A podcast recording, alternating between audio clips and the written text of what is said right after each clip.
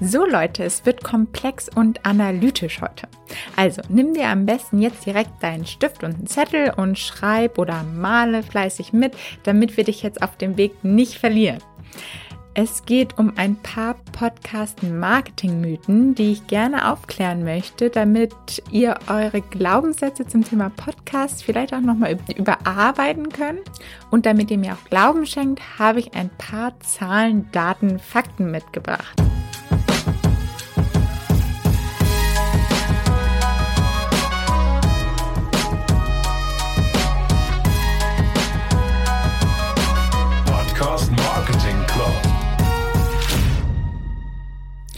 Habe nämlich vor zwei Wochen einen Vortrag von Lipson auf der Podcast Movement Konferenz, auf der virtuellen gesehen.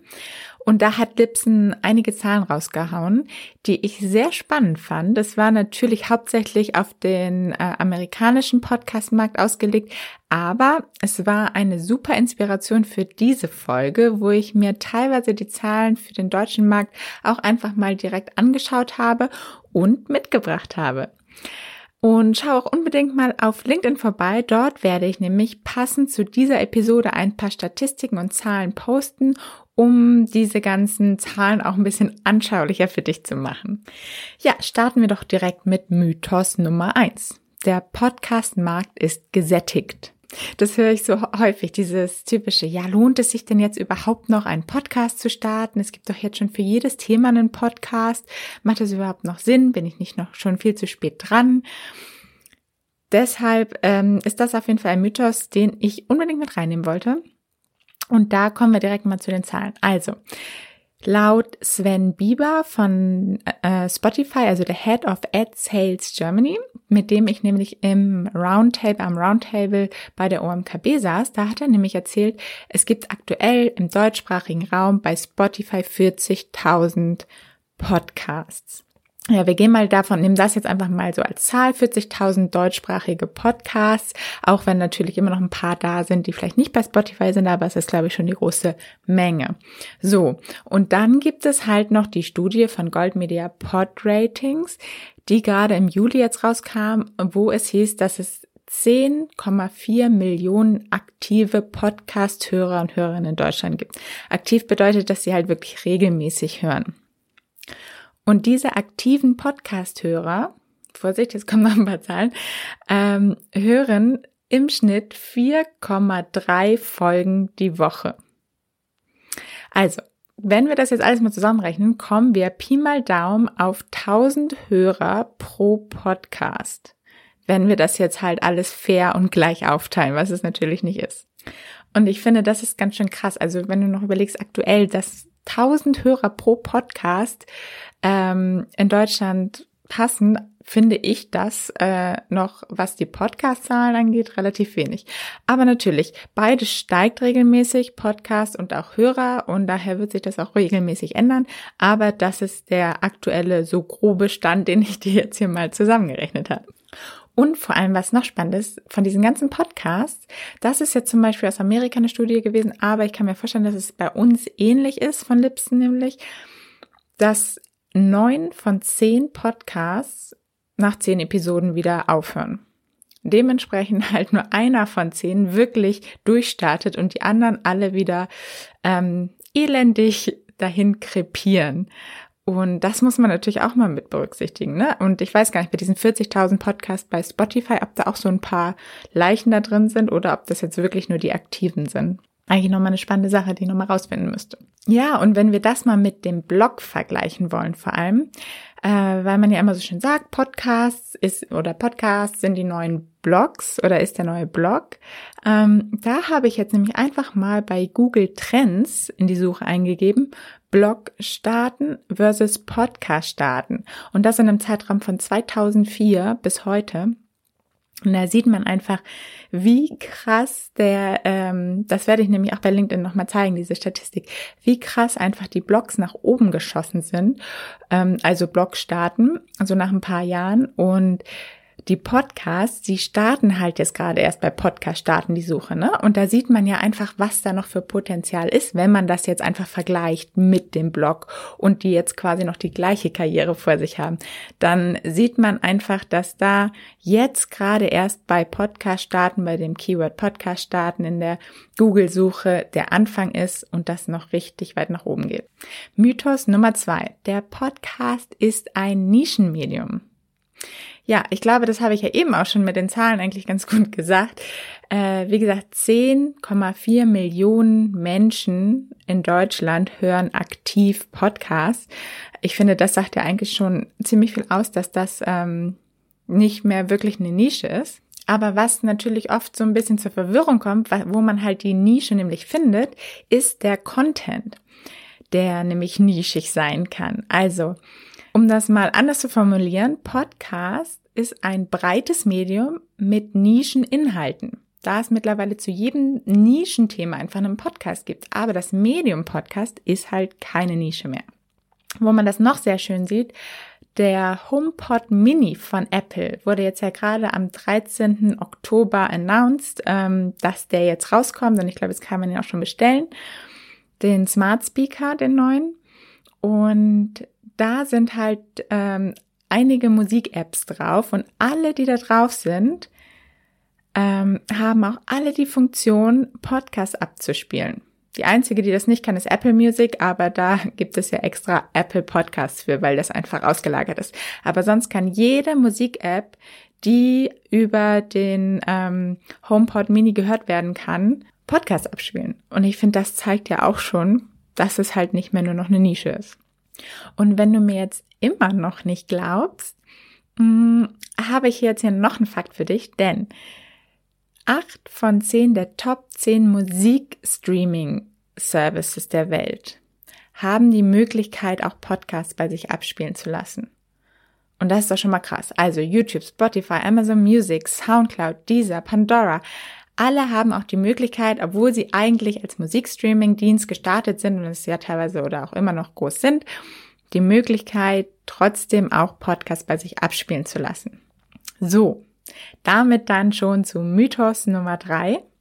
Die perfekte Länge einer Podcast-Episode ist 22 Minuten oder am besten noch kürzer.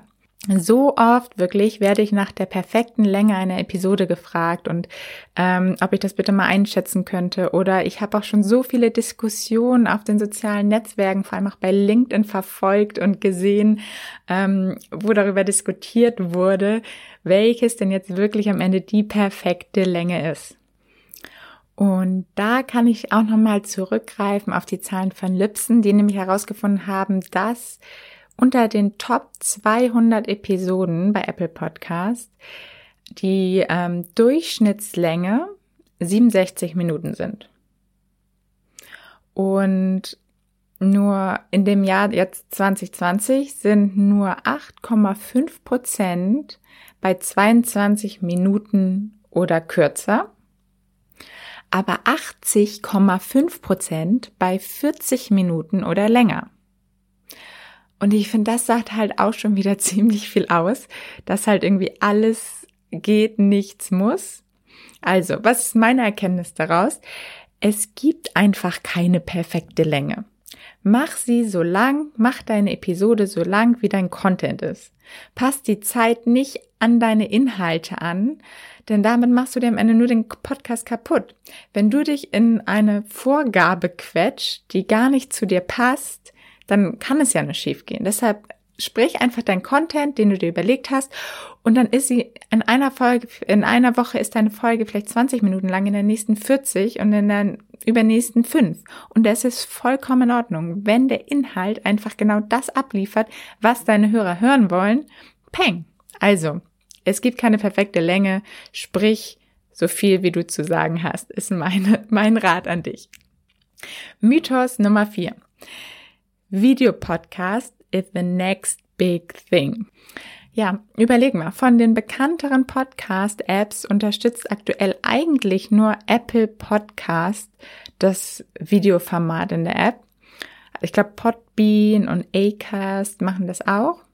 Aber ich bin jetzt einfach mal die Apple Podcast Top 200 Charts von Deutschland äh, durchgegangen, habe mich da umgeschaut und ich habe wirklich keinen, keinen einzigen Podcast gefunden, der die Videofunktion dort in Apple Podcast nutzt. Natürlich gibt es Podcaster, die das per Video aufnehmen und dann bei YouTube reinstellen, aber es nutzt keiner diese Funktion ähm, in Apple Podcast. Ich glaube auch, die Hörer würden es auch nicht wirklich groß nutzen. Dann geht nicht irgendwie auch so der Nutzen vom Podcast ein bisschen verloren, wenn es nicht mehr nebenbei geht und wir halt die ganze Zeit aufs Handy glotzen müssen, weil wir ähm, uns was angucken und nicht mehr Auto fahren können dabei oder joggen gehen können oder putzen können oder was auch immer. Also meine Empfehlung hier, konzentrier dich lieber richtig, auf richtig, richtig geilen Content und mach dich nicht verrückt, jeden angeblich kommenden Trend mitmachen zu müssen. Mythos Nummer 5. Mein Podcast-Hoster ist IAB äh, zum IAB-Standard konform. Ja, also das gibt's eigentlich nicht. Also der IAB-Standard nochmal kurz, das ist halt IAB 2.0, mittlerweile ein Standard, der sich ziemlich durchgesetzt hat, wo man einfach die Downloadzahlen gut vergleichen kann. Denn zum Beispiel ein Download dabei erst äh, gezählt wird, wenn er 60 Sekunden mindestens abgespielt wurde oder von einer IP-Adresse nur einmal gezählt wird und, und, und noch so ein paar andere Kriterien, die da reinfallen. Aber so kann man einfach die Downloads der einzelnen Podcasts ganz gut vergleichen und mittlerweile auch immer mehr Hoster ähm, nutzen diesen EAB-Standard, wie zum Beispiel Podigy und Lipson und ja, also die großen eigentlich alle schon. Aber es gibt nämlich eigentlich nur die Möglichkeit, dass du zertifiziert bist von IAB, dass du einfach diesen Standard zertifiziert wurdest. Ähm, und wenn einfach irgendjemand sagt, ja, ich bin konform, aber jetzt nicht zertifiziert, dann ist das totaler Quatsch und äh, kennt sich nicht aus. Deshalb kannst du dich da einfach drauf verlassen. Äh, es gibt einfach die Zertifizierung IAB-Standard zertifiziert, aber nicht IAB-konform. Und dann kommen wir nämlich auch schon zu Mythos Nummer 6, wo wir nämlich gerade schon bei den Downloads waren. Ähm, die Apple Podcast Charts gehen nach Größe des Podcasts. Das ist ein Thema, da habe ich glaube ich auch schon ein paar Mal drüber gesprochen. Ähm, du brauchst nicht viele Downloads insgesamt, um nach oben in die Chart zu kommen, sondern so viele neue Abonnenten wie möglich in kurzer Zeit. Also, neue Abonnenten lassen dich nämlich die Charts hochklettern. Also, wenn du direkt zum Start Vollgas gibst und deine Community vielleicht von Instagram oder irgendwelchen anderen Netzwerken, wo du schon eine Community hast, alle deinen Podcast abonnieren lässt, dann schießt du sehr wahrscheinlich schon direkt nach oben, vielleicht neben oder sogar vor einen Podcast, der vielleicht mehrere tausend Abonnenten hat. Und daher weißt du nie, wie groß der Podcast, der gerade an der Spitze der Charts äh, hängt, wirklich ist. Mein Tipp an dich deshalb hier, frage deine Hörer lieber am Ende deiner Folge, ob sie deinen Podcast abonnieren möchten ähm, anstatt jetzt äh, Rezensionen abzugeben. So natürlich ist das auch immer nett und so, man möchte auch irgendwie kommunizieren, aber Abonnenten sind am Ende die, die dich in den Charts nach oben bringen. Und dann kommen wir zum Mythos Nummer 7. Gutes Marketing ist alles. Ja, wenn es so wäre, dann könnte ich vermutlich jeden Podcast direkt nach oben in die Charts katapultieren. Gutes Marketing kann dir richtig gut helfen, aber nur unter einer Voraussetzung. Und das ist nämlich richtig geiler Content, den du kreieren musst. Guter Content ist einfach die Grundlage.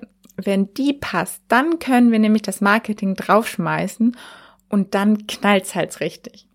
Aber wenn der Content nicht funzt, dann bringt auch das Marketing nichts. Weil die ganzen neuen Hörer, die durchs Marketing auf deinen Podcast stoßen, so gut hängen bleiben wie die Earpods in meinen Ohren beim Joggen. Und das Gute ist, wenn dein Content gut ist, ergibt sich auch eine Art von Marketing normalerweise schon von selbst. Nämlich das WOM, das Word of Mouth Marketing. Also das Empfehlungsmarketing quasi. Wenn Leute deinen Content einfach so geil finden, dann werden sie automatisch ihren Freunden, Kollegen, Familie, was auch immer, deinen Podcast einfach weiterempfehlen. Aber natürlich kann man trotzdem dann am Ende noch Marketing obendrauf schmeißen. Aber am Anfang mein Tipp, erst der Content, dann das Marketing. So, Und weil du es bist, habe ich noch einen Bonus mitgebracht, den Mythos Nummer 8. Mein Podcast soll perfekt werden. Klassischer Fall von Prokrastination, sage ich da einfach mal. Es fehlt noch dies, ich muss noch mal das neu aufnehmen, keine Ahnung, halt so das Typische, es ist einfach alles noch nicht perfekt. Aber versteh mich nicht falsch. Es gibt ein paar Dinge, die du professionell angehen solltest bei einem Podcast, aber genau da liegt nämlich auch der Unterschied. Perfektion versus Professionalität. Professionell bedeutet nämlich gute Soundqualität, guter Inhalt mit Mehrwert und Struktur, Regelmäßigkeit und so weiter. Und wenn das dann nämlich alles passt, dieses Grundgerüst, dann will auch keiner Perfektion von dir, dann erwartet das auch keiner und vor allem will es auch keiner im Podcast. Dann sei einfach du selbst und natürlich und authentisch und bring deinen grandiosen Content verdammt nochmal voller Emotionen raus in die Welt. So, das war's. Ich freue mich, wenn ich für dich den einen oder anderen Mythos vielleicht nochmal aufbrechen konnte und schau unbedingt auf LinkedIn vorbei, wo ich dir die genannten Zahlen nochmal schön zusammengefasst habe in ein paar Slides. Also macht's gut, ihr Lieben, und vergesst nicht, den Podcast zu abonnieren für noch mehr hilfreiche Tipps und Tricks für deinen Podcast. Ihr seid die Besten. Bye, bye.